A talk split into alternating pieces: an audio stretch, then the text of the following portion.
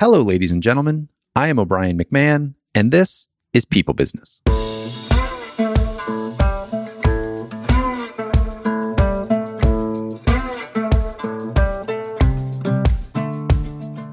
Every business is in some way a people business.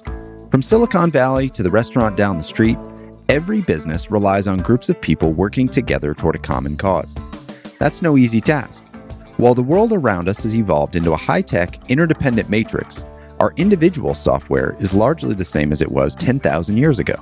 We are social, emotional animals balancing a need to fit in with a desire to stand out.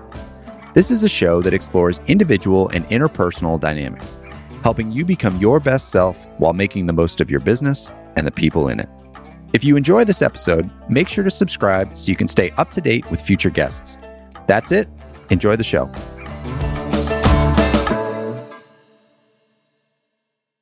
In this episode, I'm joined by Julie Billingsley, Vice President of Human Resources and Principal at ZS Associates. Julie has a unique path to human resources. She started out as a college professor, which ultimately led her to a small business that was looking for their first human resources professional, but wanted somebody without a traditional HR background. As she says, they wanted somebody who could come in and solve problems and help get things done. That launched her career at ZS, and over 26 years later, she has helped the organization grow into a large, over 10,000 person global enterprise with over double digit growth every year throughout that period. In this conversation, we get into ZS's unique culture, how they have built coaching into every facet and every level of the organization. We talk about cultural differences that they've experienced as they've built out a global business. And we talk about how they have built some unique staffing models that have helped keep them appropriately staffed as they have experienced some of this rapid growth. It's a really interesting conversation for anyone leading a business. Uh, Julie has given a lot of thought to what they do and uh, is very specific around the culture that they've built. And I think if you like the people side of business, I think you're going to like this conversation. Here is Julie Billingsley. And we are live. I'm here with Julie Billingsley. Julie, welcome to the show. Very excited to explore ZS Associates and how you've crafted the uh, people side of the business. Cool. All right. I'm ready. All right. Well, to start off, would you mind just pitching ZS Associates?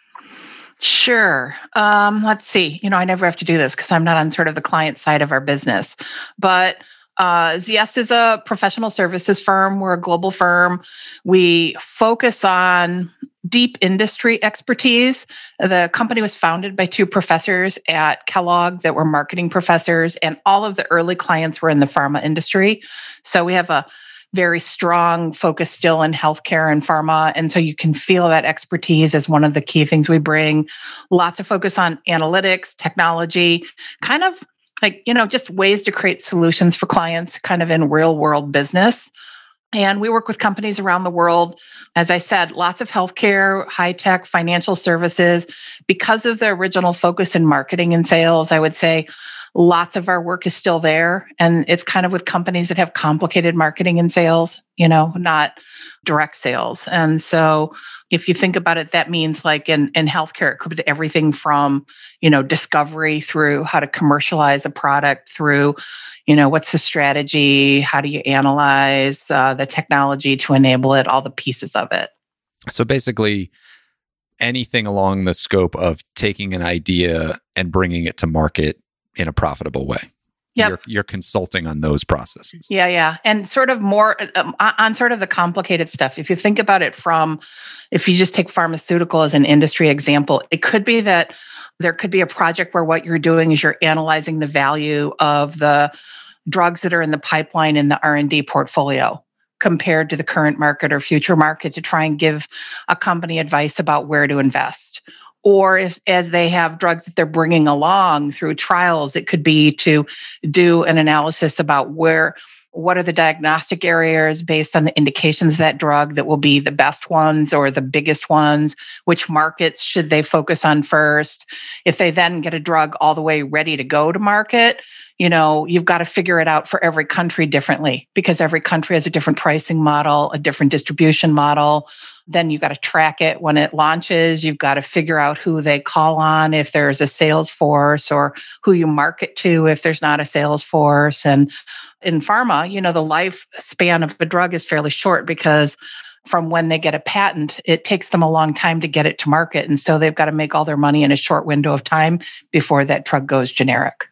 Interesting. So I would imagine you have some smart people working with you. Yeah, that's kind of our thing. yeah. so what is the what does the US footprint look like and what does your global footprint look like? Just like where the people are, gosh, okay. situated, yep. what they're doing. Yeah, so we work in 13 countries around the world. Primarily, I would call it like um, in the Americas, we're in North America, Canada, we're in Brazil, Argentina. In Europe, we have six uh, locations in London, Paris, Frankfurt, Milan, uh, Zurich, Barcelona. In Asia, we're in um, Singapore, in Japan, in Shanghai.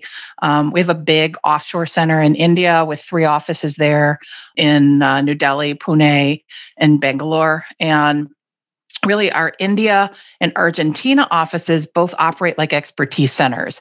They aren't delivering work in those markets, they're working for everyone else. And so eh, our India focuses a lot on Americas and European clients. Um, Argentina is kind of a near shoring, if that makes sense. They overlap the US time zone really well and work with a lot of the clients in the US. And so we just crossed between employees and contractors, just crossed 10,000 people are kind of scattered all over the place. In the US, we're up and down the eastern seaboard, we're in the Midwest, and we're on the West Coast. So you're doing some very complex, complicated work with a lot of different clients all over the globe. Are your people location based or are they moving around all the time? I think the answer is both. Our offices are located proximate to big clients although we originally started in Evanston, Illinois, because it's where Northwestern was, where our two founders were professors. As we've opened additional offices, they've been primarily anchored on there's a big client there. So our strategy with our offices has been to open so that the employees that are based there could work for local clients and not be on the road.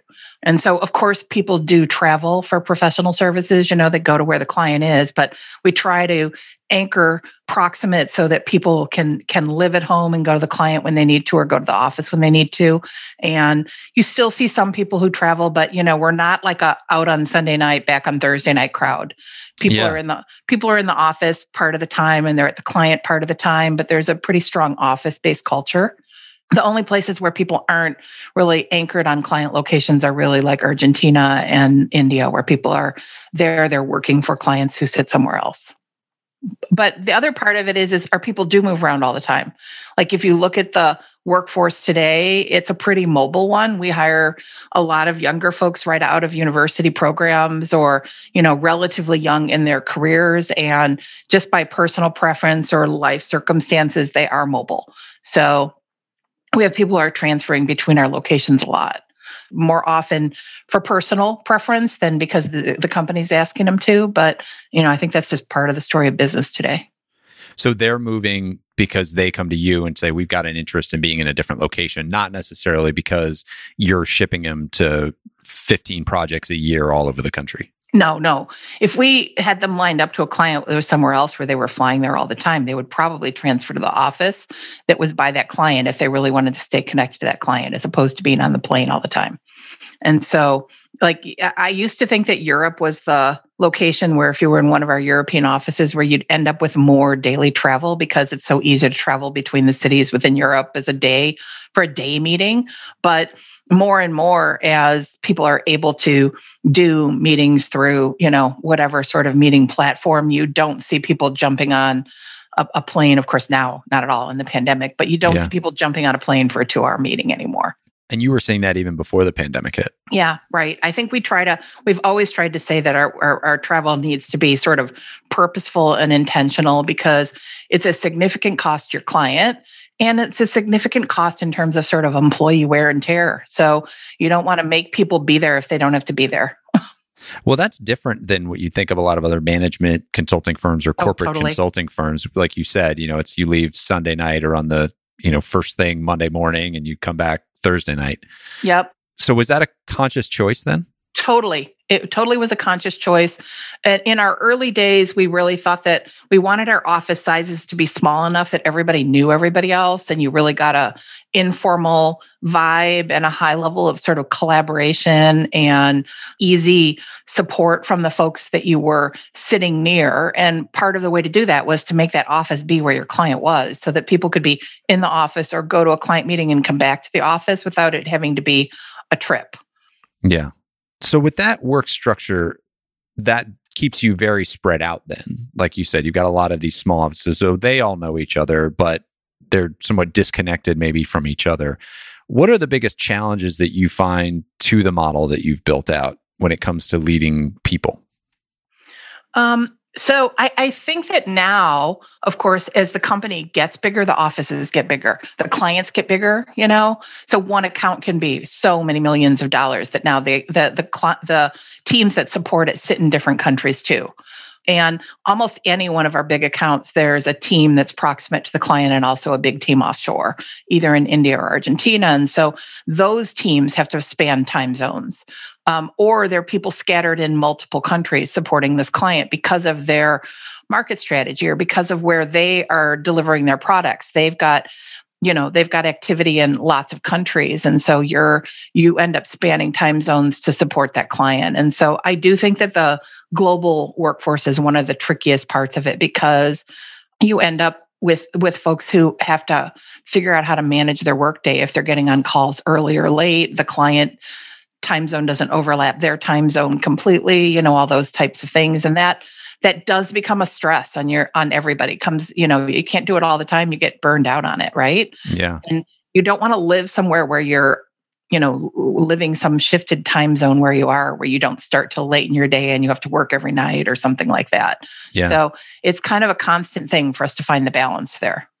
What is your role in that as a human resources leader Oh gosh. I mean, I think that in human resources, your job is a key job of trying to enable everybody else. And so you've got to be constantly sort of surveying the landscape of the workforce to try and figure out what's working and what's not what are the stressors um, you know what are what are the early signs of something that's emerging or growing so that you can kind of be a little bit ahead of it uh, and because it's pretty easy for something to pick up momentum within um, a workforce that then all of a sudden it's a much harder problem to solve.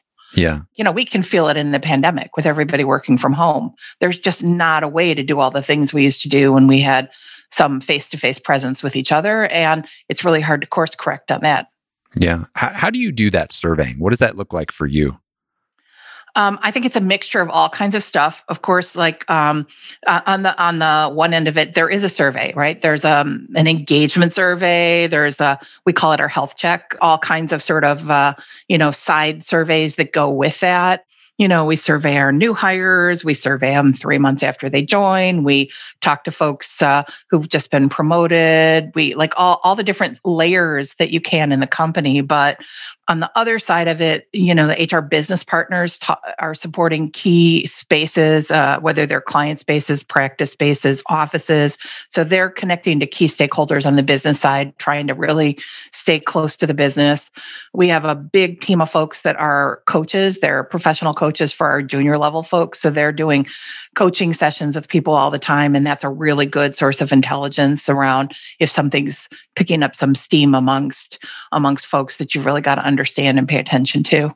Interesting. So how does that coaching work? If we could unpack that a little bit. Sure.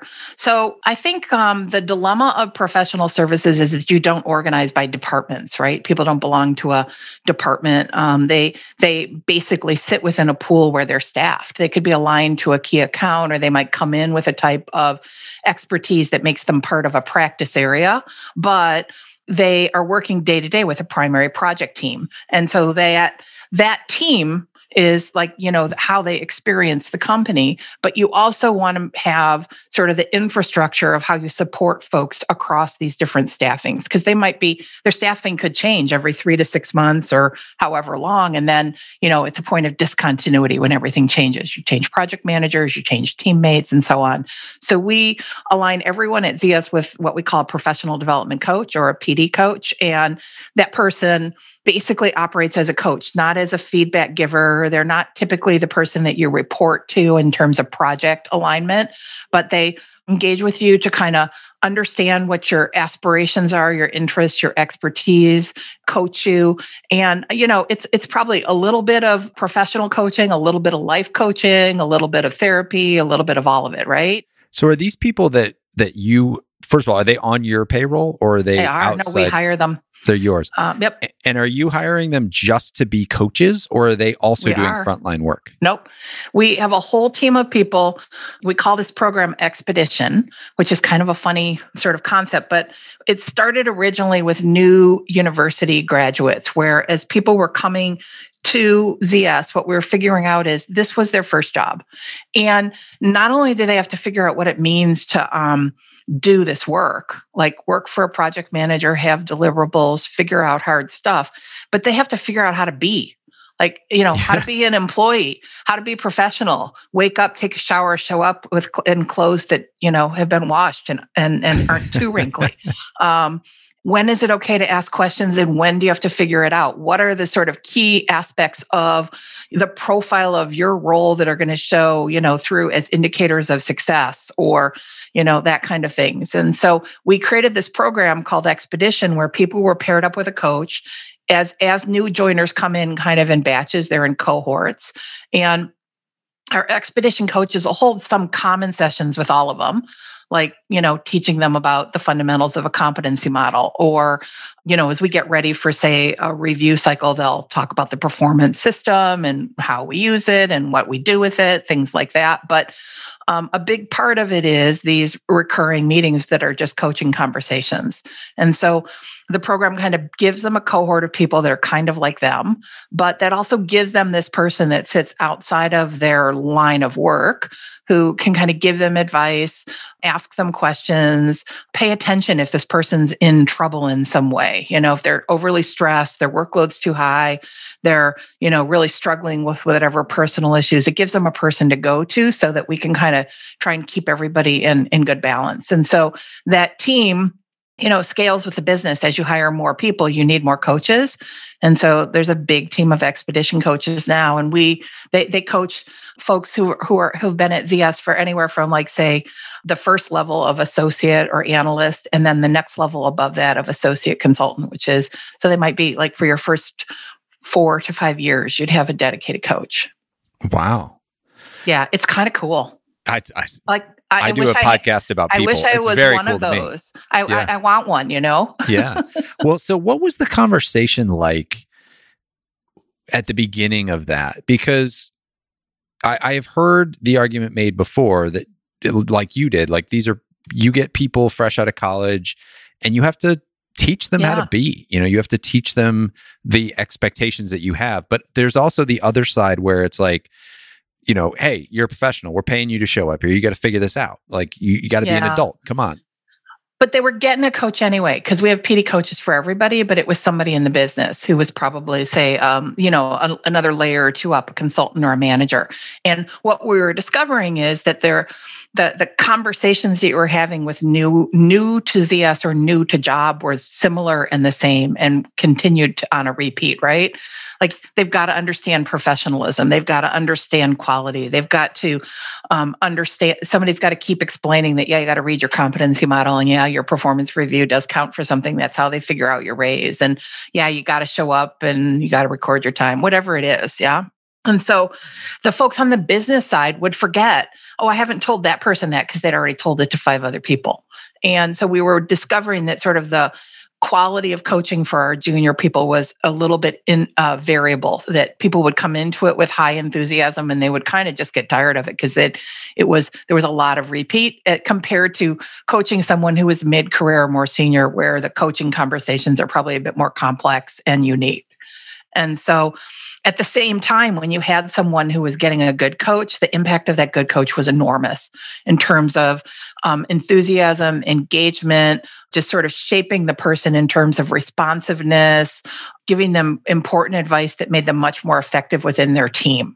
And so we kind of said, well, we can do this. And if we figured out the total hours of all of the people who were kind of doing a somewhat moderate job, you know, along a really wide distribution from great coach to terrible coach, took up all those hours, it would more than pay for the the the payroll that we would need for the expedition coaches because all those people are really client facing. And a lot of them, you know, there's like a business opportunity that cost to having them be coaching instead of meeting sure. with a client or doing business development. Yeah. So you went really from from a mentoring model to bringing in specific coaches and and yep. building it out for the needs of the people. What were you looking for as far as an ROI on that? You mentioned that you were seeing a lot of these indicators improve. Were you specifically looking for those things, or was there anything that you were tracking when it comes to? So I think we wanted, well, we wanted to see, we wanted to see retention because the junior folks, you know, you invest a lot when they're brand new. And I would say, you know, there's some window of time as they're new where the investment is high in terms of onboarding and learning and getting them up to speed and really ready to be staffed. And then the longer you retain them at that level and the next level, the better, because that that's that's a time uh, in in consulting where they're almost 100% staffed and almost 100% billable. So of course we were trying to affect turnover. Most people that come to professional services don't come expecting to stay. Like they think it's going to be a great first job. Oh, I'm going to go do consulting for a couple years. I'm going to find out about a lot of companies, find out cool stuff, and then I'll settle in somewhere else or I'll go back to grad school. And so having them understand the opportunity of a career here or be really intrigued by what they're learning and what they're doing and want to stay for another year before they go was a big win for us. So you said they're doing it, they're getting these coaches for the first four or five years. Mm-hmm. What happens after that point? So you continue to have a coach, you transition over to somebody in the business as your professional development coach. So if you're you know the middle of our we have a really flat structure we only have six levels so in the middle is kind of this consultant level uh, usually that person is getting coached by a manager or maybe by um, a, a, an associate principal which is kind of like a junior partner level and those folks at, at the middle are kind of in the project lead role. They're not the project manager, but they're they oftentimes the day-to-day project manager or project facilitator. And so having someone who's connected to the business then or even in within their same space or close space is really useful because the focus for them oftentimes is around career path at that point or around building their network. And so having someone from the business who's doing that coaching for them really helps. Yeah, that makes sense. And that it kind of just keeps going up. Uh, if, if it's the manager in the company, they're usually coached by one of the junior partners or one of the partners. Even the folks at the principal level, the department partner level, have a, a PD coach that's somebody else within the partner ranks. So everybody's having a coaching conversation. Interesting. Where did that belief in the value of coaching come from? You know, it could just be baked into our culture we're it's a people company. When you're doing professional services your product is your people.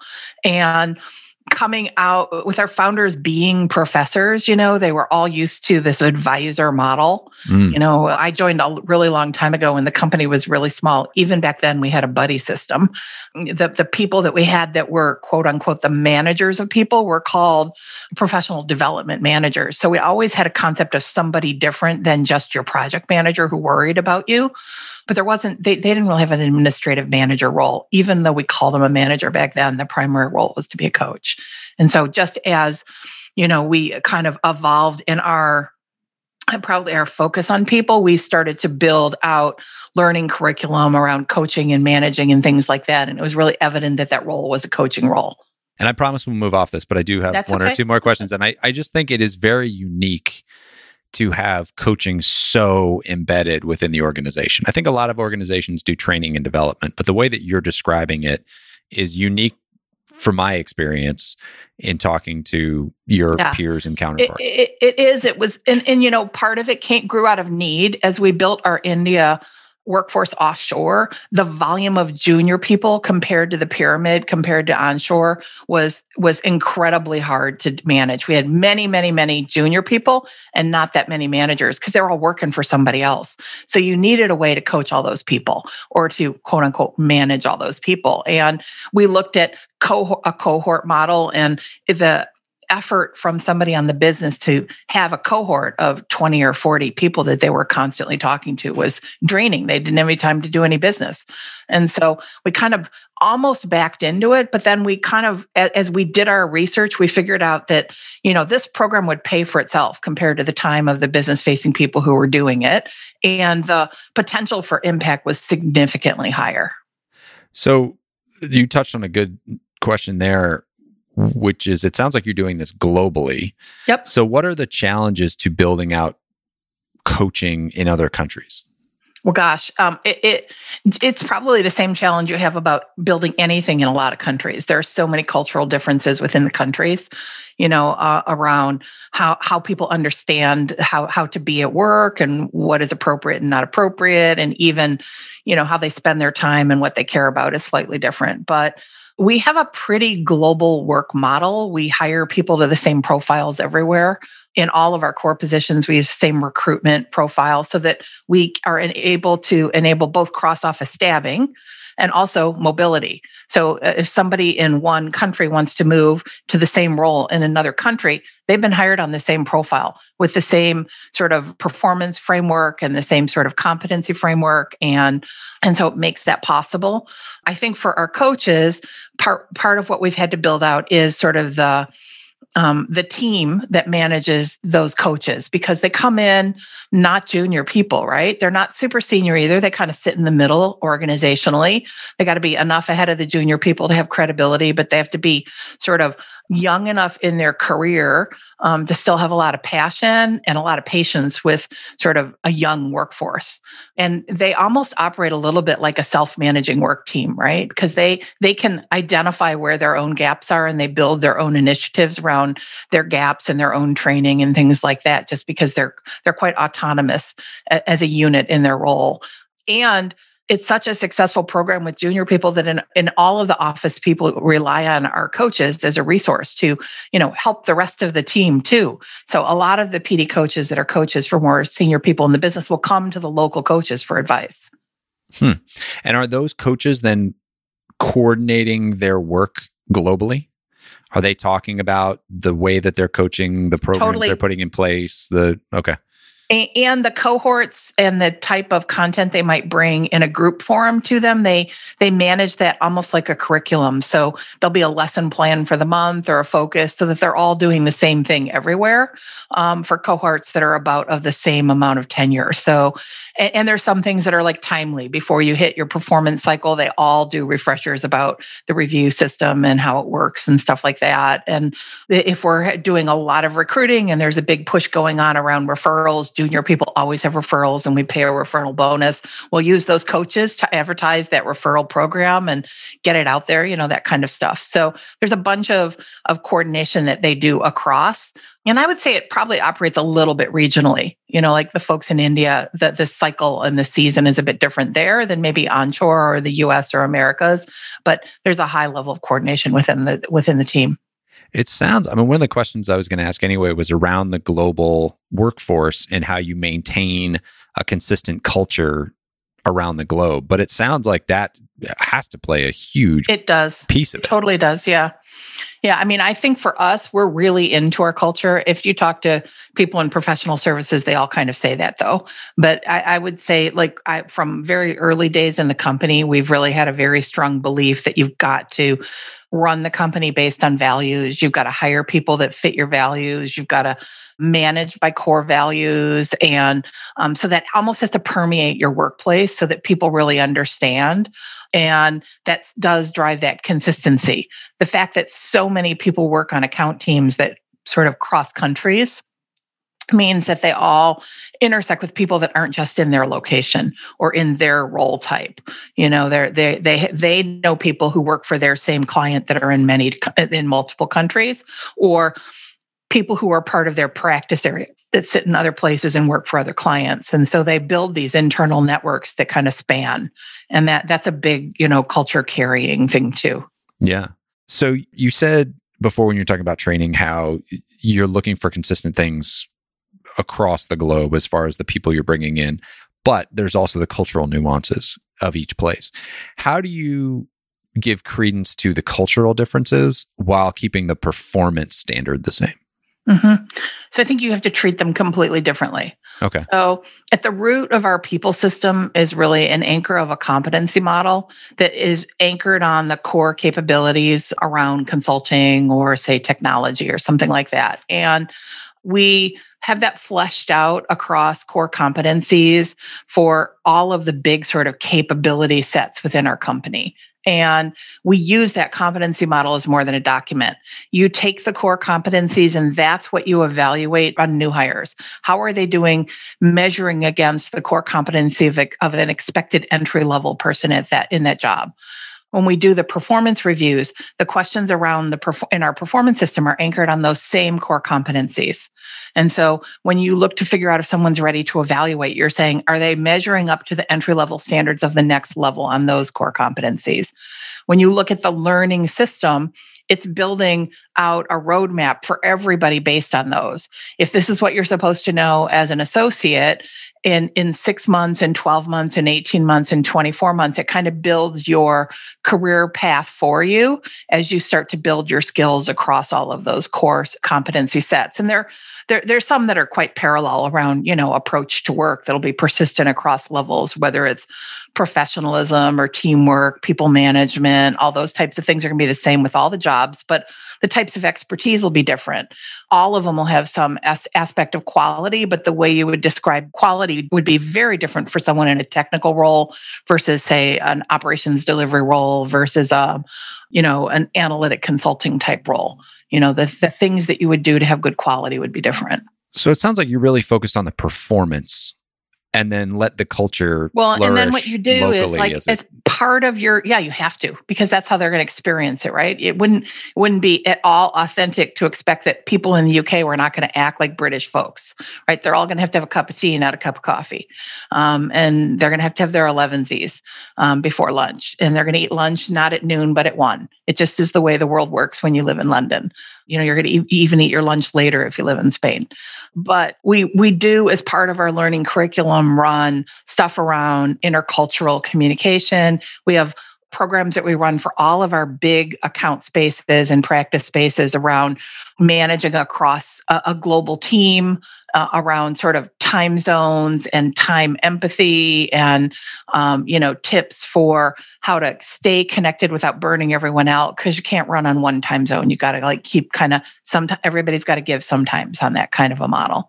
Even things like you know the training you do on unconscious bias which is super important for diversity and inclusion it, it, highlights tons and tons of cultural differences that people just sort of have and assume in the workplace and then hold against you when you know you don't when you don't hold to their standard and they don't even realize that it's because you operate in a different cultural norm. Do you have an example of what that might be what that might look like? Oh my gosh the easiest one is time in a US company, people come to a meeting on time, right? If if, if the meeting's going to start at 3:30, you log into the Zoom at 3:30 or 3:29 or 3:31 and you go, "Sorry, I'm a minute late," right? In in Germany, people are dead on time too. It would be so rude to be late. But if you look at the Latin America countries or Italy or Spain or or China, it would be totally normal to be 10 to 15 minutes late. So if you put together a team of folks from those different countries and they're not aware of the time difference that's just baked into the culture, the folks in Germany are on the phone getting madder and madder because the people from Italy aren't on the phone and they see it as disrespectful. And so you have to go, no, in Italy, people are just late. They don't understand. And so we we go through a lot when we're onboarding people around time to have them understand that in a global company, we actually do just kind of run by the clock. So no matter what the standard is in your country, when when we say a meeting is going to start at, at 3:30, it, it really means like show up then because they're going to start without you. It doesn't mean, you know, go at 3:33 and get your cappuccino and then come. Um, and so it's kind of easy to make fun of the different countries, but there are also countries where people would always log in early because it would be disrespectful to be late. And so we also need them to understand that we we're not going to appreciate that they get there early. We're not going to make them sit in the room, you know, as a as a show that we have higher status or anything else. We're all just going to show up on time. Like we all we're going to and so some of those types of things that we have to do. We're a really flat organization too with only six levels. And so our workplace is pretty informal. We run off of first names. You don't have to like call people mr or doctor or anything like that. And so we sort of have to bake that in. And some of the cultures that's actually pretty hard for them to not show overt signs of status based on level. And so as you can get them to sort of relax into the culture, it does actually make the ZS culture carry as sort of a stronger attribute than maybe the local within the office setting itself. And that helps a lot, kind of puts them all on a common ground. Yeah. It's so funny just to talk about time, like something as simple as time. Yeah. And how you have to actually purposefully set the expectation around time so that everybody around the globe handles it the same way and it's it sort of reinforces what has been a developing belief of mine which is that you have to teach people how to interact with people oh you totally do yep. like our, our society has just evolved so far beyond whatever our innate biology is that you have to teach people how to be high functioning people in the society. Otherwise, it's just inevitable that there are going to be gaps. Well, and they only operate within what they understand and know. And so they revert back to kind of their learned behavior. Another really great example is, is that we have to, we do quite a bit of training on facilitating, how to facilitate a meeting. Because the way that people um, manage their talk time in a meeting is very different by country some countries I'll pick on the US for an example. If you were in a meeting with four or five people and you had something to say, you kind of bid for the floor by starting to talk when the other person starts to slow down or when their voice stops to off, drop off. And so there's these little overlaps when people change to hold the floor. In the UK, people wait for a pause before they jump in. So if you put people from the US and the UK in a room together, the UK people never get to talk because the US people never give them a break. And that holds in other countries in, in different ways too. And so again, you get this thing of if you do it breaking a rule in another country it's viewed as disrespectful or not you know appreciating somebody's expertise. So the facilitator has to be ready to cue people to interrupt to ask questions to draw out the people that are waiting for the pause. You know otherwise you don't get even participation when you put people from a bunch of different countries in a room together to be at, have a meeting yeah. So with time, you set the standard, but with something like just a, th- that type of cultural norm around interaction, you have to coach the facilitator. Oh, totally. Because people don't know. People do not realize within language itself, where we use English as the language of our business and everyone needs to speak English, the norm of how you speak English itself is quite different, right? So I'll, I'll pick on like uh, Germans state many things very factually, right? It's just like a common thing they do.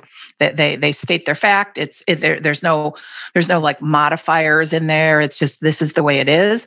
Other countries sometimes see that as argumentative by their communication style.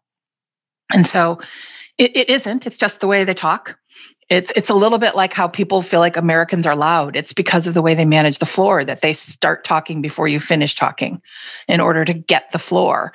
Um, and so, if you really have facilitators be aware of those things, and they're able to help manage the conversation, especially a business one, if you've got clients in there too from different countries, the conversation can escalate and get uncomfortable because people see challenges where there aren't challenges. Yeah, I love it. I have one more question if we can go back to coaching, and I promise sure. we'll, we'll okay. move on. You had said that when you graduate past that four or five year period, you get a coach who, you know, is a player coach. They're they're in the business. Is everyone expected at a certain seniority level to be able to coach somebody below them, or are you picking the coaches based on their ability to be good quality coaches? Um, so at the at the point where people are first able to be a coach, we pick people that we think are good at it because they're probably, for example, more more consultants than we need to be coaches for the layer right below.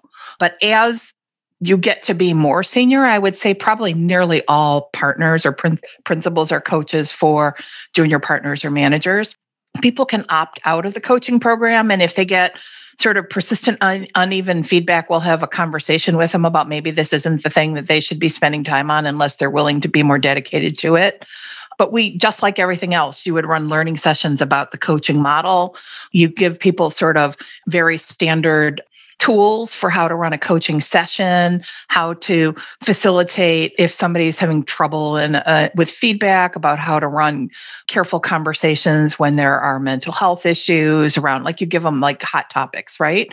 But there are people who are better at it for sure. And the ones that are better at it, people want them as a coach. And the ones who are inconsistent, they they don't want them as a coach. And so we go through an alignment process annually where we ask people how they like their coach. Are they getting what they need out of the relationship? Are they interested in changing coaches? If so, you know, who are your top five choices? And they there's like a pull down list of folks there. And then we have a giant matching program. It's probably like you know like panhell joining a fraternity or sorority yeah it finds it finds the best matches for us okay okay and uh, that was kind of a selfish question because we're looking at how we do our coaching and mentorship for the producers in our mm-hmm. Midwest series and have been playing around with some different ideas. Originally, everybody got a mentor and everybody was expected to be a mentor. And we realized, you know, like you said, there's different quality mentors. And so you would see certain people kind of flounder and you'd see other people who got a lot of great coaching and were successful. And we're trying to standardize that in some way right now. Yeah, yeah, it is hard because some people just are not that good at it. They're not either they're not self-aware or they're not patient with the person that they're coaching. And and you know a coaching conversation is not about you. It's about the person that you're coaching and they're doing 99% of the talking. Yeah. So i promised we'll get off coachings and we okay. will i i want to talk a little bit about some of your growth because I know you and I have had conversations in the past uh, around that growth. And it can be hard as you're growing as quickly as you have grown for as long as you've grown to struggle with budgeting for that growth. And and how do you keep the right amount of the right staffing levels and where do you put those levels and that kind of thing. And i know from our conversations you've done some work around that. And so how have you evolved your practices to manage growth? Yeah. First of all, there's an assumption of it. Like I, maybe, and I, I have to believe that most companies think they're going to grow all the time, right? But in professional services where you're offering the capability of your people to your clients, if you're not continuing to offer something new, then they're not going to keep coming, right? So you have to keep growing. You have to be on a new content, new focus areas, things like that. But also, you know, you got to be a little bit ahead of them. Otherwise, the value isn't there. So, like in our model, we sort of assume 10 to 15% growth every year. And then there certainly are years where it gets much ahead of that. Like this last year, we just had crazy growth, which is kind of strange on top of a pandemic and everything else to be hiring as fast as you can and hiring them all remotely and everything. But it means that you're always assuming that you're not, that your hiring plan is replacing for turnover plus expanding you're always assuming that there's a there's a bunch of new people in your company all the time that's driving the learning machine. Your onboarding is sort of never ending, and with growth, it probably the model of your onboarding has to be increasingly automated in order to handle sort of volume as you go. But for us, one of the biggest things has been to try and manage supply and demand because, of course, we don't have a perfect line of sight to our business, just like any other business. And so every one of our client spaces has some estimate of what their forecast of business would be in this year for this account space. And based on that, we can kind of create a baseline of here's how big our business will be in 2021, because we can stack up all of these account spaces and sort of estimate the whole. But it, it could be plus or minus whatever degrees of freedom, depending on how good they are at it. Right. And so we have built a people planning process that we call agile people planning, where we literally do, we don't try to make a five year plan. We don't try to make a three year plan. Like we're really happy if we have a one year plan. And it's great for some of the account spaces that have sold like big books of business that are multi-year that there's some line of sight into year two year three year four things like that. But for the most part what i want is a good line of sight that's 12 months out. Because then what we can do is every single month we can understand if anything's changed in our attrition model because you can forecast attrition and keep fine tuning that model. And then you can also understand the forecast of the revenue and, and how much of that is growth. And you can be by that, you can figure out what the people demand will be so that you can continually refine your pipeline in and your recruiting. And so if you think about a recruiting plan, at the base of your recruiting plan, if you assume your business was going to be constant and flat, the base of your recruiting plan is still your turnover. Like however many people are leaving, you have to replace just to be able to do the same amount of business as you did the year before. And you've got to replace them with approximately the same timing of the same type of person in the same location in order to kind of keep things on an even keel.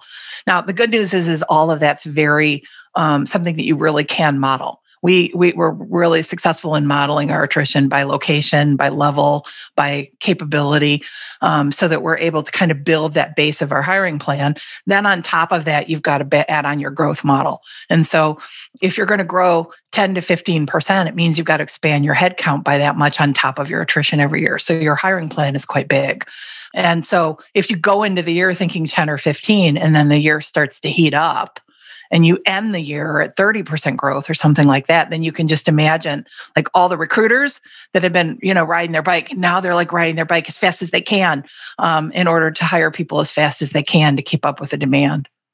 Does that agile framework allow you to expand faster during those hot months or hot periods? It, I think otherwise, yeah. If you weren't doing it that way, what would happen is you'd have no line of sight to even get started.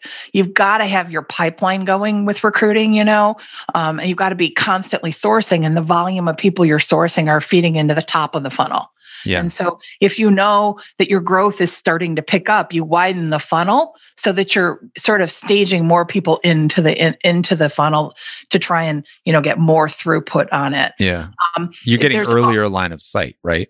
Yeah, but you still can run into like you can't hire people fast enough if something really big hits.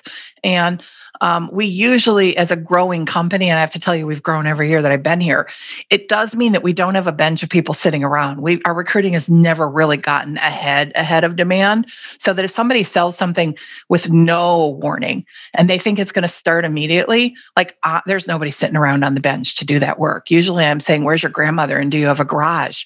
Like, like there, there's there's there's there's not going to be an easy solution on that one. Okay. Does that data come through your ERP system or like how are you aggregating all that? Because there's a lot of data that you're talking about. Yep. There's project data, revenue forecasting, there's people yep. and salaries. We, and- we've built a, a people planning tool that pulls the revenue forecasting information in. We can understand by the type of work that's being delivered what the typical pyramid of people is to deliver that work. Um, we can understand from the account team where those people would sit because we understand like where the volume of business is by country and things like that. And so if somebody says, I'm going to have an extra million dollars in my account, I can back up and say, oh gosh, okay, this this account space is this amount of this is sales compensation this amount of it is you know a business technology system that they run for marketing analytics. Um, this amount of it is go to market work that they're doing on new products. So i can understand who are the people that deliver that. And you know these are the three countries that they primarily support. So we can kind of back into how many people do we need in order to help them deliver an extra million dollars of work there I know it's kind of like fancy modeling. When you built it, like what was the what was the team that built that? Uh, what was the team that built that? Am I talking uh, to the team that built that?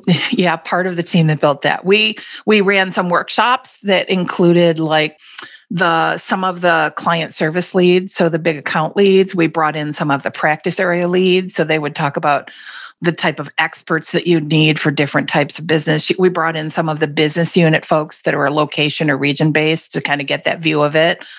finance people who would say this is the type of stuff we have in our system and um, then we worked with actually a, a team of folks that we have at zs that do sort of like custom tools analytic tools and we we kind of mocked it all up and tried it all out in excel and then we built it in a in a, in a cloud-based platform. And so now every month you know the finance business partner goes in and updates the forecast with that client service lead or you know whoever their layer is underneath them around the world.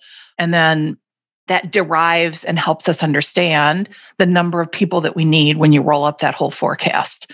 And we ask those client service leads big questions of do you have any giant proposals out? What's the likelihood of that proposal hitting? What's the lead time on that proposal? And we kind of do some modeling on what percent of those big proposals hit by type of business in order to kind of hedge our bets a little um, because we don't want to overhire, but you also don't want to leave giant holes out there if one of those hits. So, is that another service that you're now offering to the public to be able to build people modeling? Nope, we just do it. Well, uh, for sure, people do people modeling all the time, right? Yeah.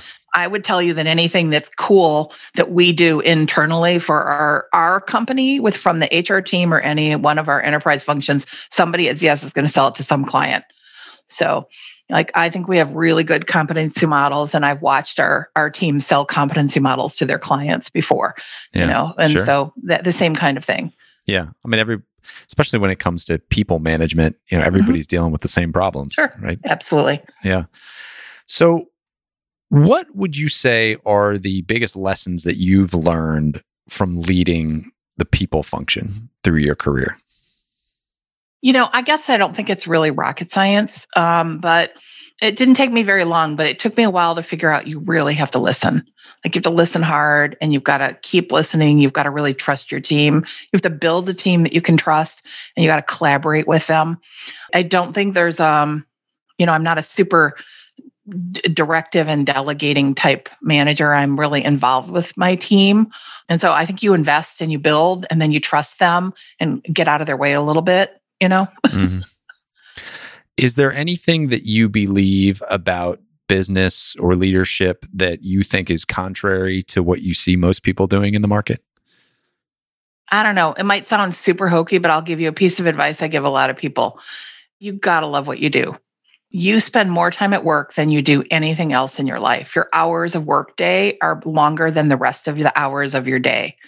And maybe your job isn't more important than the time you're spending with your family or whatever, but it's going to take up the talk time.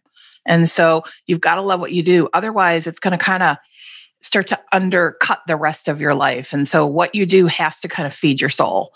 And you have to feel like what you do matters, it makes a difference, it helps the world. And so that concept has to be part of how you run the team. You've got to let people do stuff they like to do within your team. And if you see somebody who isn't happy, hopefully you get them to a better job within your team or a better place within your team because that's going to make them be way better at it. It's going to be make it way better for them and for your business. And so I, I feel like there's a big component of, you know, how you run your business is really based on like uh, the people relationships that are at the root of it. You got to put that first. Yeah, I love that. For you, did you know that human resources was something that you were going to love to do or did you get into it and learn to love it and, and build a niche for yourself in a way that made you love the work? I don't think I knew. I didn't even know what human resources was. I don't even know if I still know. Um, you know, I kind of I, I, started out as a college professor in organizational communication, and you know, I used to teach that and statistics and group communication stuff like that. I came into a job in HR because that background sounded really good to a company that didn't really want to HR person. They just wanted someone to help them figure stuff out. And the company was small enough that the fun part of it was I got to set up everything, right? There was nobody else in HR before I got there. So I got to make it all up.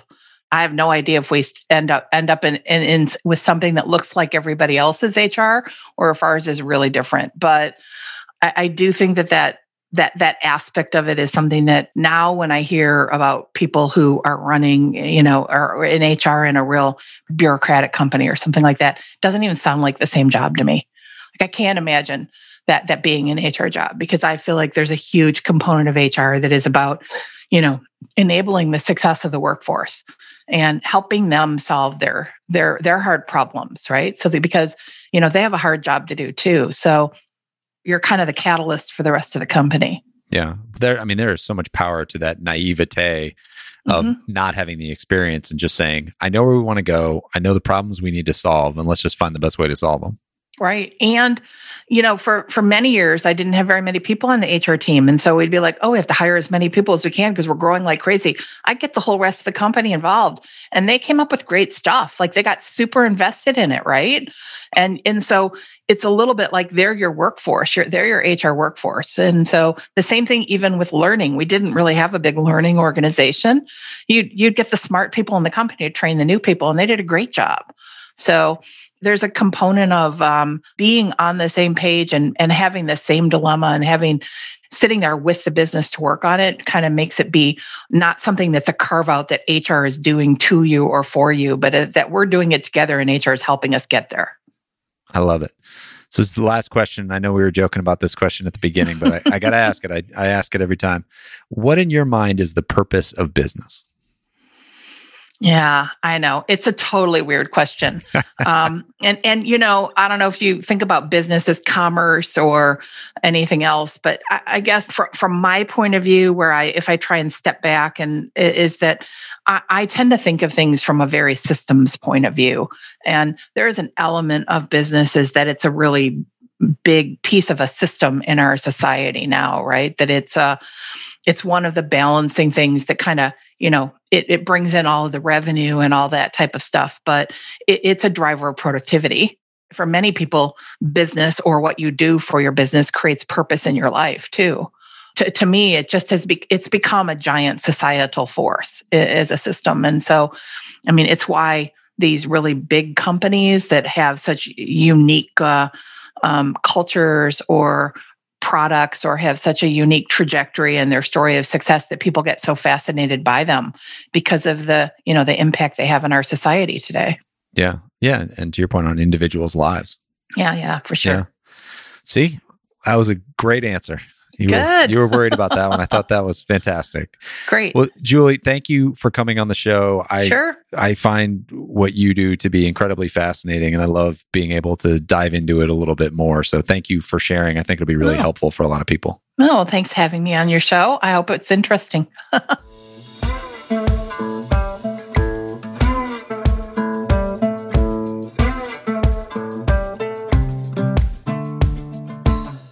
Hey, folks, one last thing before you go. If you enjoyed the episode, make sure to hit subscribe so you can stay up to date with future guests. That's it. Thanks for coming. Go make the most of your business and the people in it.